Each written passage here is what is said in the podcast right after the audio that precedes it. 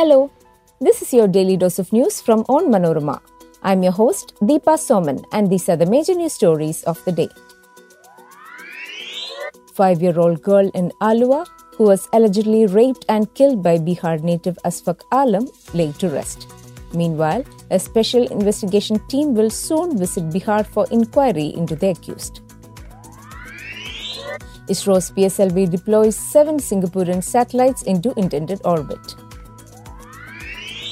Muvattupuzha police register case as mystery shrouds deaths of five old age home inmates. The MPs of opposition's India alliance allege that Manipur relief camps are in pathetic condition after a two day visit to assess the situation. In a women's FIFA World Cup tournament match held in Auckland, Norway advanced to round of 16. Let's get into the details.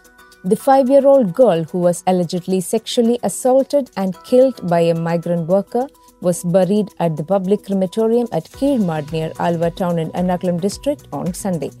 The last rites were performed after a public homage at her school in Thaikkattukara. The girl, who was the child of a migrant couple from Bihar, had gone missing from her house at Garage Junction near Aluva town on Friday evening. The suspected abductor and rapist, Bihar native Asfaq Alam, was arrested and a special investigation team will soon head to Bihar to investigate his criminal background. Meanwhile, Kerala Governor Arif Muhammad Khan said he will seek a report on the incident from the state government. Police data reveals that Kerala is turning out to be highly unsafe for children. As many as 214 children were killed in the state in the last seven years, and more than 9,600 children fell victims to sexual abuse, the latest of which was a five year old girl. The data also shows that 159 migrant workers were named accused in 118 murder cases in the past seven years. The Indian Space Research Organization accomplished another successful launch as its trusted PSLV rocket took off from Satish Dhawan Space Center on Sunday. This time, the rocket carried seven Singaporean satellites and placed them into their intended orbits.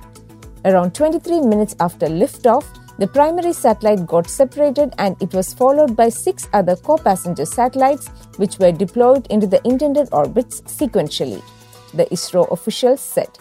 The mission, which comes after the much awaited Chandrayaan 3 launch earlier this month, is being undertaken by its commercial arm New Space India Limited. The Muvattupuzha police on Sunday registered a case over the mysterious deaths of five women inmates at an old age home run by the municipality. The women succumbed reportedly to a skin ailment within two weeks. Six others who developed symptoms of the same disease are undergoing treatment at present.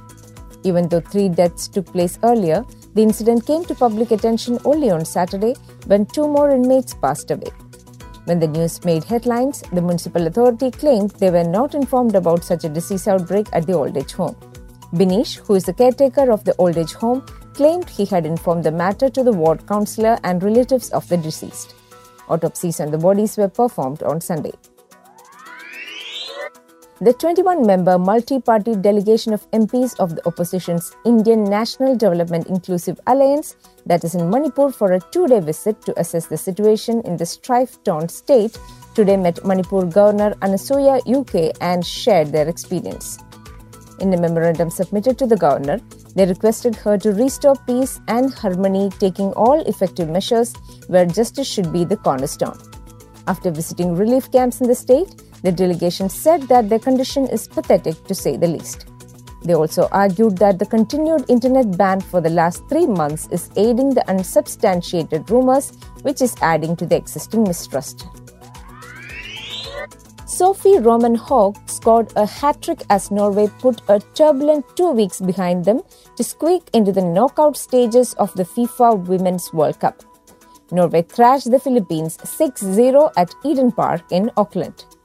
Winger Caroline Graham Hansen and Guro Reiten also found the mark for the 1995 champions, while Alicia Barker scored a non goal for the Asians.